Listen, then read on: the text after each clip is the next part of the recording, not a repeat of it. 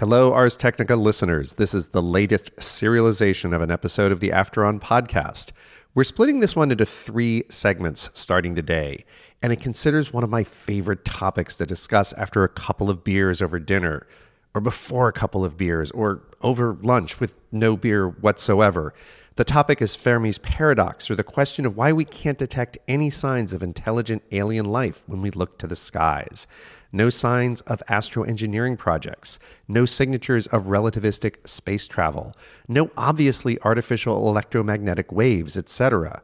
Viewed through a certain lens, this is surprising due to three factors the universe's immensity, its enormous age, and the speed with which life arose on our planet. As you may know from previous episodes here on Ars, my podcast dives deep into complex issues in science, tech, and society, which are worth understanding a bit better. Each episode's built around an in depth interview with a world class expert in the relevant field. I do 20 to 30 hours of upfront research and preparation before sitting down with my guests. And I structure my interviews carefully so that their information density hopefully feels a bit more like a TED Talk than a meandering long form interview. Incidentally, because this is an early episode of mine, the quality level isn't quite up to what has since become my standards, so I apologize for the rather harsh S sounds. Luckily, today's main subject isn't consonants, however, but Fermi's paradox, which I could go on about for hours. But as you're about to hear, I already have, with today's guest, British astronomer Stephen Webb, who wrote the book on the subject. Literally, it's called Where Is Everybody? I read it shortly after it came out in 2002, and it blew my mind because it taught me to respect the seemingly frivolous question that you might briefly bat around after seeing Star Wars or something. Where are all the aliens? Are they secretly among us, studying us from afar, or non existent?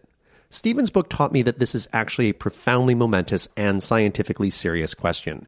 And now, on to our interview with Stephen Webb.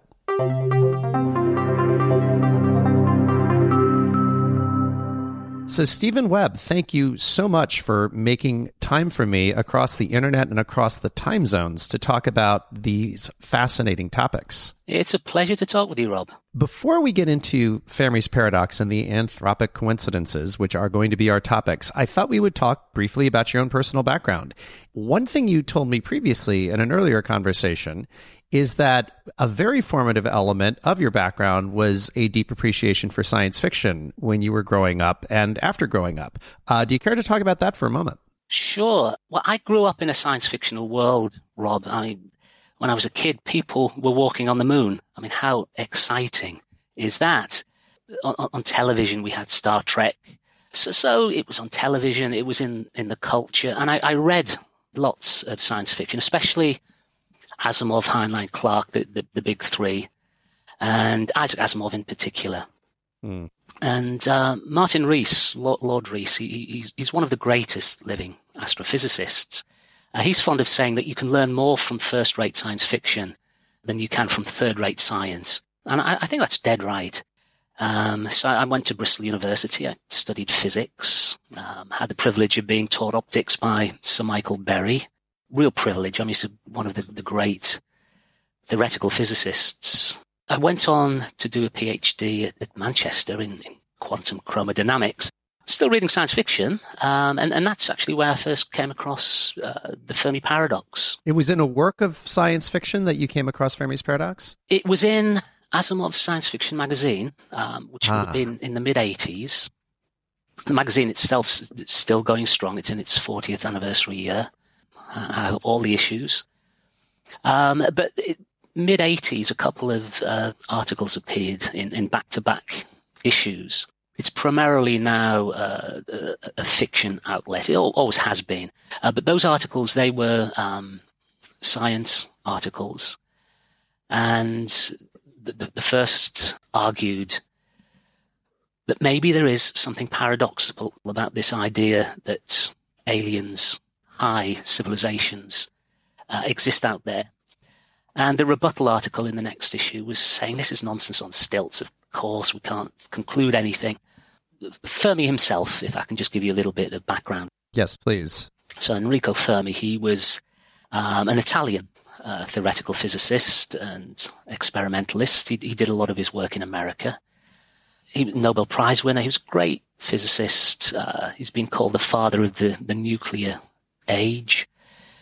It's probably worth for your listeners to, to understand the time that he, he was working. So he was born in 1901 uh, and he died early, 1954. And the reason I mention that is, is that when he was born, humanity was essentially a terrestrial species, by, by which I mean it was before the Wright brothers. You know, I, yep. I guess you could get off the ground, but it would have required a balloon or something. So, so he, he was born into a world where we couldn't even fly in an airplane. And he died after humanity had just about touched space with uh, the V2 rocket. But it was clear that that same technology would get us into, into orbit, into space. And had he lived a long life, actually, admittedly a centenarian, but he'd have seen us just reach the edge of interstellar space um, with, with the Voyager 1 crafts just getting to the edge of the solar system.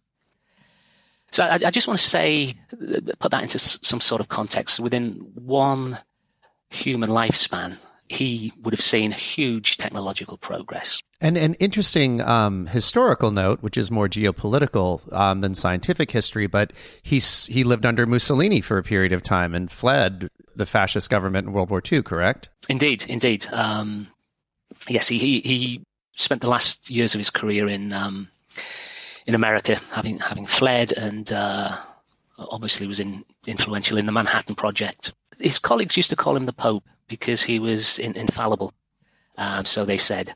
I, I think he was the last physicist that was equally at home with um, experiment and theory. So mm. he, he made profound discoveries theoretically in, in, nuclear physics, but also he was capable of doing the experiments. And you, you don't get that anymore. He also asked this profound question. So let's talk about the question that he asked and what he meant by it. Okay, so yeah, as, far as we know, he didn't. Well, I, I, do know he didn't publish anything on on aliens or the, the lack thereof, which has led some people to say, well, this isn't a paradox and it's not Fermi's. But we do know, as, as a matter of record, in, in 1950, that he asked this question, where is everybody? He was going to lunch uh, Los Alamos one day. Um, a cartoon had made humorous reference to, to flying saucers, and, and they were discussing the possibility of these things being alien craft. And out of the blue, he asked, where is everybody? So I think we have to ask, what did he mean? And, and, and why actually is it uh, perhaps a profound question? So, so he didn't mean by that question that extraterrestrials don't exist. So he'll have done a quick estimate and come up with a large number of extraterrestrial civilizations. That in theory should have existed in, in his mind, just knowing what he knew about the scope of the cosmos. In, indeed. And, and, that estimate that he'll have made, we now call it, it now goes by the name of the, the Drake equation, because uh, Frank Drake, an American astronomer, uh, he first wrote it down about 10 years later, 1960 he formalized it later, but when Fermi was asking it, we can assume that Fermi had his own solution to the Drake equation, which we'll discuss in detail in a moment. And the paradox was, gosh, there should be a lot of them. Why on earth have they not yet come here? Exactly. No pun intended with why on earth, yes. Uh, ex- exactly. I, th- I think that's it. He'll have done in his head he'll have assigned variables to, to, to, what we now call the Drake equation and come up with a, a, a large number the, the question then, where is everybody, is paradoxical because if you come up with this large number for putative extraterrestrial civilizations, you have to ask yourself, well, where are they? Why don't we see them? The universe seems uh, devoid of life. Uh, people have called it the Great Silence. So where are they? Where is everybody? There are so many fascinating mutually inconsistent answers to that question, which we will dive into in a moment.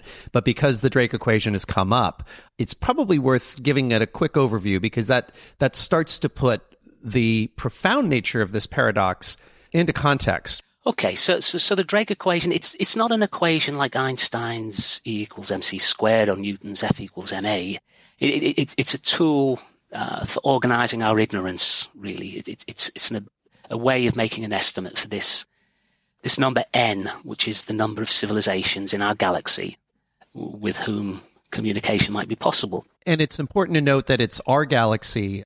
one of at least 100 billion that we can see. Exactly, exactly. Um, so whatever answers we come up with for the galaxy, potentially you can multiply it by 100 billion or so for everything else that's out there. And there's seven terms, right? I think. As Drake initially uh, wrote it down, yes. So n, which is this number that we're after, it's equal to r, which is the average rate of star formation per galaxy. And you multiply that by the fraction of stars with planets. You multiply that by the average number of planets that could potentially have an environment that could support life per star. You multiply that by the fraction that can go on to support life. You multiply that by the fraction that can go on to support intelligent life. You multiply that by the fraction of civilizations that develop a technology that potentially we could detect from space. And then you multiply that by L, which is the length of time that these civilizations would choose to release signals in, into space. So there's seven terms there. You mash them all together. Uh, you make your best estimate of, of, of, each of these terms. You mash them all together, and that gives you n, which is the number of, of civilizations. I think the interesting thing is that when Fermi was, was thinking of these things in about 1950, he really would have had to have estimated all of those terms. He, he wouldn't really have known much about any of them. Even the number of stars in the galaxy was somewhat mysterious at that point. Perhaps less well known than, than, than we know it now. Than now, yeah. He would have given a really, really good estimate of, of them. And, mm-hmm. and, and his attitude was, well, sometimes you overestimate things, sometimes you underestimate things. It all comes out in the wash when you mash all these things together and you multiply them together. But those yeah. first three terms, you know, average rate of star formation, fraction of stars with planets, average number of planets that could potentially support life. Astronomy's come on hugely in the years since 1950. It's yeah. massive progression. The far terms on the right, your guess is as good as mine. That final term, L, the length of time that civilizations are doing this this activity. I mean, that's potentially chilling because we have uh, a reason just right there why uh, we might not expect to see them if L is, is, is small. Yeah, so to, to just go through the terms real quick, it is interesting that when Mr. Drake and Mr. Fermi were first considering this, all seven were shots in the dark. We now really have a good sense of the number of stars and how fast they're formed.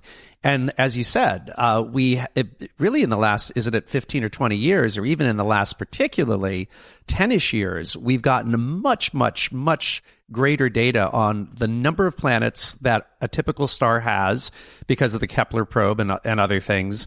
And we're starting to identify how common it is for a planet to be in the so-called habitable zone. And these numbers, both of these terms are probably quite a bit higher than either Fermi or Drake would have estimated decades ago. Is that correct? That's right. When Fermi was around, it would have been possible, I think, to argue that planetary formation was actually quite rare. Mm-hmm. Some people, some astronomers were still arguing, I believe, uh, back then, that planets came into existence when two stars underwent a, a, a, close encounter, a collision, if you like, and, and, that collision would rip material off that could create then uh, then planets. Now we know that basically, if you have a star, you've got planets. You mentioned Kepler. Um, that's a, a, space telescope. It's basically staring at uh, about 145,000 stars unblinkingly, and it's just looking for periodic dimming in those stars. And the periodic dimming represents just a slight occultation, a little eclipse, if you like, as a, as a planet goes in front of the star, just blocks a little bit of the light out.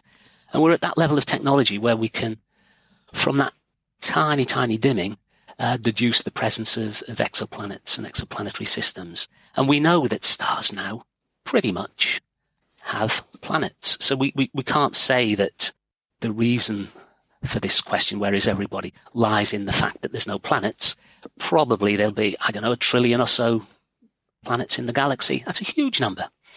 And when you try and whittle away that trillion via these other factors in the uh, the Drake equation, you still tend to end up with with a number that's that's quite large. Whenever I go through this uh, with with students or with uh, members of the public in talks, I mean, typically people come up with a number that's a few thousand, you know, 5,000, 10,000 or so. I don't know what Frank Drake would say, but that's typically what people um, come up with for, for this number of civilizations. I actually do know what Frank Drake would say. So I have a funny story. I've met Frank Drake a couple of times. Some years ago, the TED conference had uh, they still have something called the TED Wish. It's also sometimes called the TED Prize. It's basically the TED community rallies around one or two interesting public figures and, and quote unquote grants them a wish and you know the TED community and its members and its resources and their resources and assets and Rolodexes try to grant a wish for somebody who has an interesting idea or problem that they'd like to solve. And one year it was Jill Tarter who uh, started SETI, the Search for Extraterrestrial uh, Intelligence, which we'll talk about in a moment. And she was famously the person that the movie Contact was based upon. And Jill won uh, one of the TED wishes one year. And because I'm pretty hev- heavily involved in the TED community, um, I ended up uh, kind of helping her interface with TED because I was living pretty close to SETI's headquarters in those days. And one day I was in the office and Mr. Drake was there. And uh, I asked him, I was like, So, what's your solution to the Drake equation? And he went through those seven terms. And of course, the first three uh, terms, which had been educated guesses in the past we know pretty well but you get into those last four terms and it's like it does start becoming questionable like we have a pretty good number of how many planets could bear life now, but how many planets did life actually emerge on? Got to take an educated guess. How many of those planets yielded intelligent life? Got to take an educated guess. Boom, boom, boom. Go down the list. He came up with 10,000. So it's quite consistent with, with what you said, folks out in, in the broader public. Yeah. So, wisdom of crowds, let, let's go with 10,000 extraterrestrial civilizations out there. But then that sets up the, the paradoxical element. Because the other big number in opposition to this is the age of the galaxy. So, so, so we know the universe is 13.8 billion years old. And so, so we can expect many civilizations to have come into existence long long ago. So the problem is, suppose you, to give some idea of what we're talking about, suppose you compress the age of the universe into one year. And then on that scale, human civilization began about 20 seconds before the stroke of midnight on 31st of December. So we're very, very late. Those other civilizations, they might have come into being in June or July. I mentioned Fermi's own, own life. If you compress the age of the universe into one year, well, he lived about a tenth of a second on that scale. The last tenth of a second before midnight on New Year's Eve, yeah. in a sense. And, and yeah, and in that point one of a second, you know, human, the human species went from being terrestrial to spacefaring. That gulf of time is as big as the galaxy itself. When is the earliest we could imagine a civilization coming into existence uh, over the 13 ish billion years. For many billions of years, there's no way an intelligent civilization would have arisen because at the very, very beginning, there were no stars. Uh, for a period of time, there were stars, but there weren't enough heavy elements. Starting whenish, you said five or six billion years ago. Is that about the time that we would expect if life were abundant, life would have first started popping into existence? Well, if if you believe that it is, uh, there's almost this imperative. If it's possible, life's going to get going. Then there's, there's no reason. Um, I don't think that it couldn't have got going two billion years ago, three billion years ago, and that's an awful long time when you consider that the time scale for colonizing the galaxy, if a civilization wanted to do such a thing, which you can measure on a, a scale of perhaps a million years or five million years, so something like that. The timescale for colonization is much, much, much shorter than that you know, three billion years, say, uh, during which civilizations could have come into being. When I first read your book, this is one of the things that really fascinated me was how quickly once you get to a certain point of technology, which is that you can crawl your way to the nearest star much faster than we could go today, but not impossibly fast. It is a remarkably short period of time before a civilization moving at even a leisurely pace would tend to fill the galaxy. And you have some very rigorous equations in your book, and others have done them out in the broader world. And it is just a few million years. You have to make assumptions. Yes, of course. It's possible to imagine um, if, we're talking about humanity or a technologically advanced species lasting thousands of years, an, an immense level of technology, and, and hopefully you would imagine one of those civilizations or humanity, if we last that long, will crack this problem. And then if, and again, it's a big if, but if you chose as a civilization to go out and colonize the galaxy for whatever reason. There are search and exploration uh, programs that you can imagine that would swamp the galaxy really on a, on a, on a very, very short timescale, even less than a million years if you put your mind to it and, and your effort. So that when you ask this question, where is everybody? Well, you could argue, under some assumptions at least, that they should actually already be here. Yeah, and so if it, it, taking this 10,000 figure again, let's just assume that the most experienced mind in this question in the world, Frank Drake's, is roughly correct. And there's 10,000 ish intelligent civilizations if you make that assumption, and if you say that life could have started here in the Milky Way some 3 billion years ago, that would tell us that there are civilizations that are billions of years older than ours, hundreds of millions, tens of millions, millions. And the fascinating thing is that when you look at the rate of technological change, as you indicated in talking about Fermi's life, look how far we've come in 100 years. It's almost inconceivable to think of how advanced we'll be in merely another century a thousand years hence will be so unfathomably advanced. And so then you say there's 10,000 civilizations. They've arisen over a period of 3 billion years. Let's say we're the youngsters because we're just getting to that point of awareness. Yes, where is everybody becomes a burning, burning question.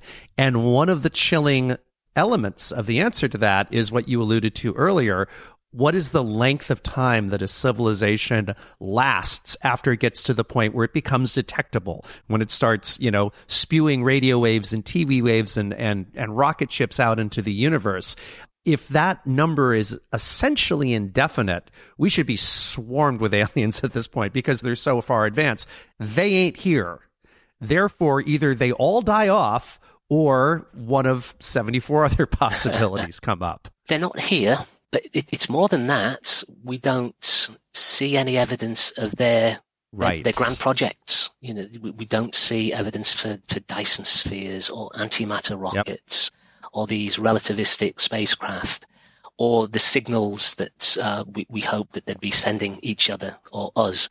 That they don't seem to be disturbing the universe in ways that we can imagine them doing and they've had plenty of time. They've had plenty of time and plenty of planets to grow up on, so something is weird. So something's weird, and, and, and I think it's now reaching the stage because of advances in, in astronomy and, uh, and cosmology, where it, it's really becoming actually one of the pressing questions in science. Where, yep. where are they? Where are they? And to pitch your books, because I just want to, because I love them, you wrote uh, your first book on this topic late 90s, wasn't it? Or 2000? About 2000, yes. About 2000. And it is called Where is Everybody? And it has 50 solutions to this question, 50 possible solutions. And your follow on book just a couple of years ago is an update that has 75 possible solutions.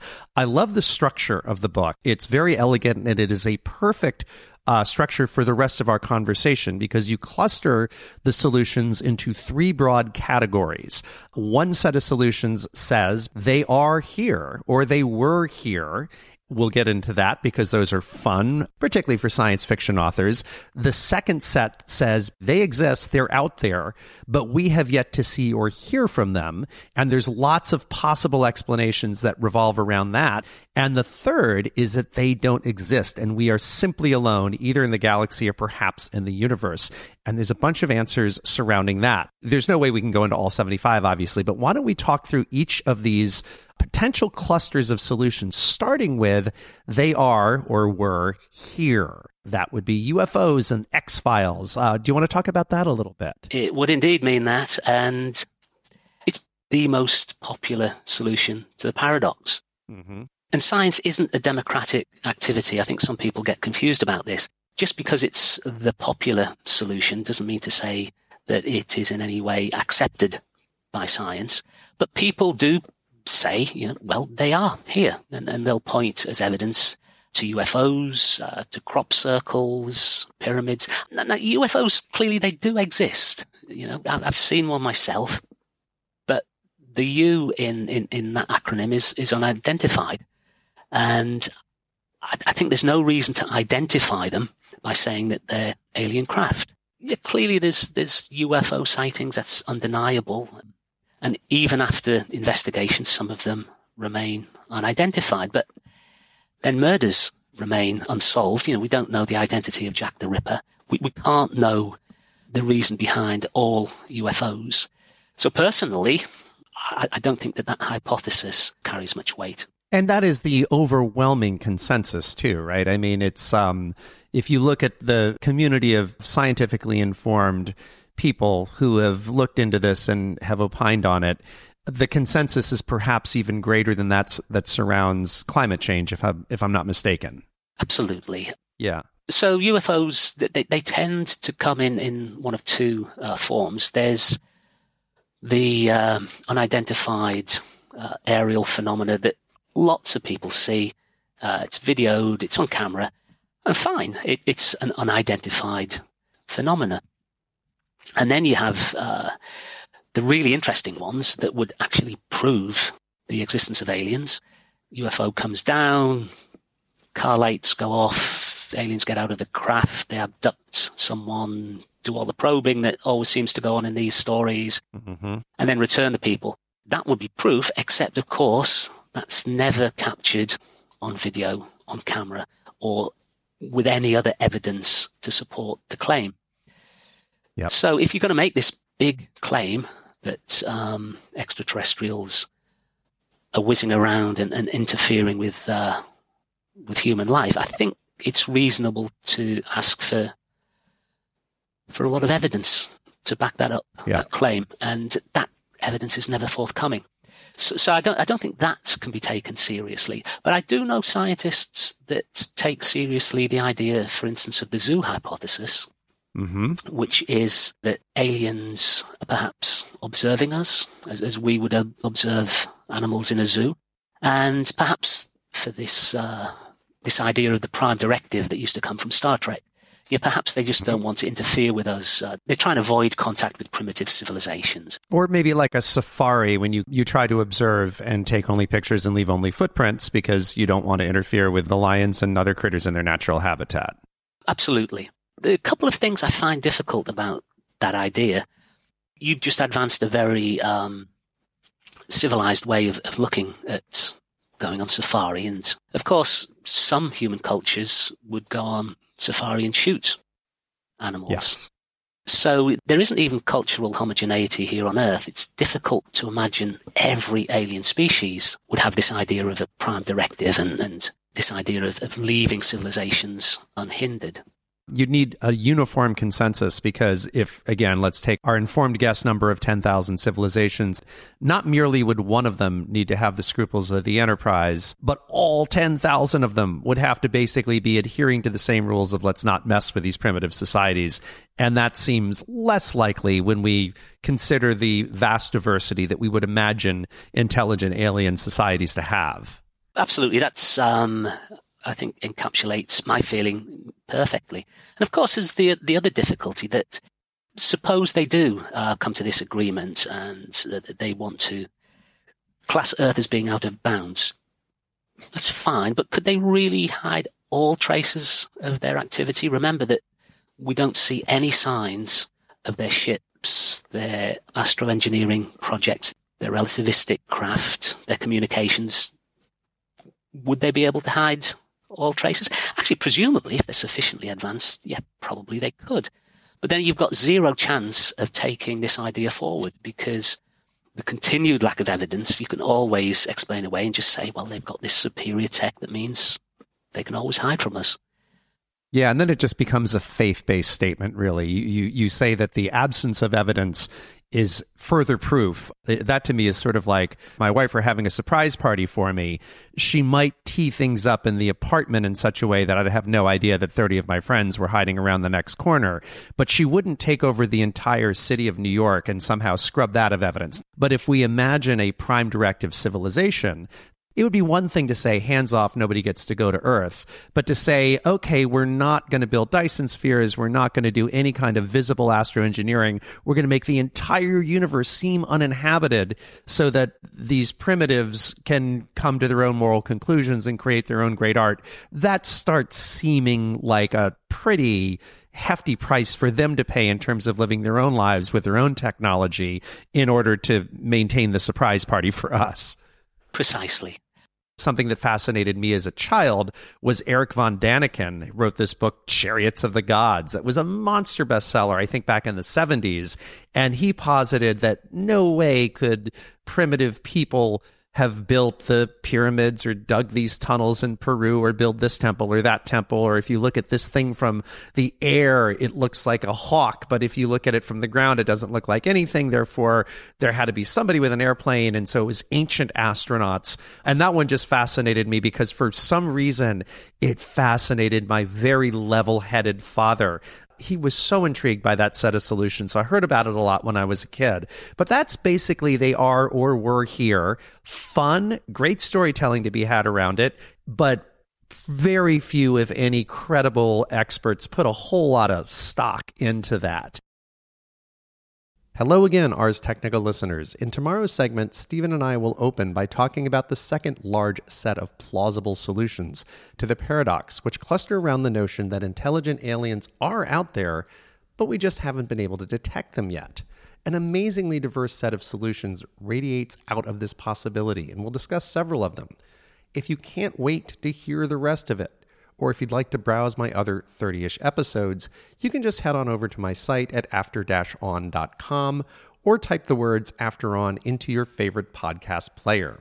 This interview originally ran on September 26th of last year. You'll also find lots of stuff about life sciences, above all genomics and synthetic biology, conversations about robotics, privacy and government hacking, cryptocurrency, astrophysics, drones, and a whole lot more.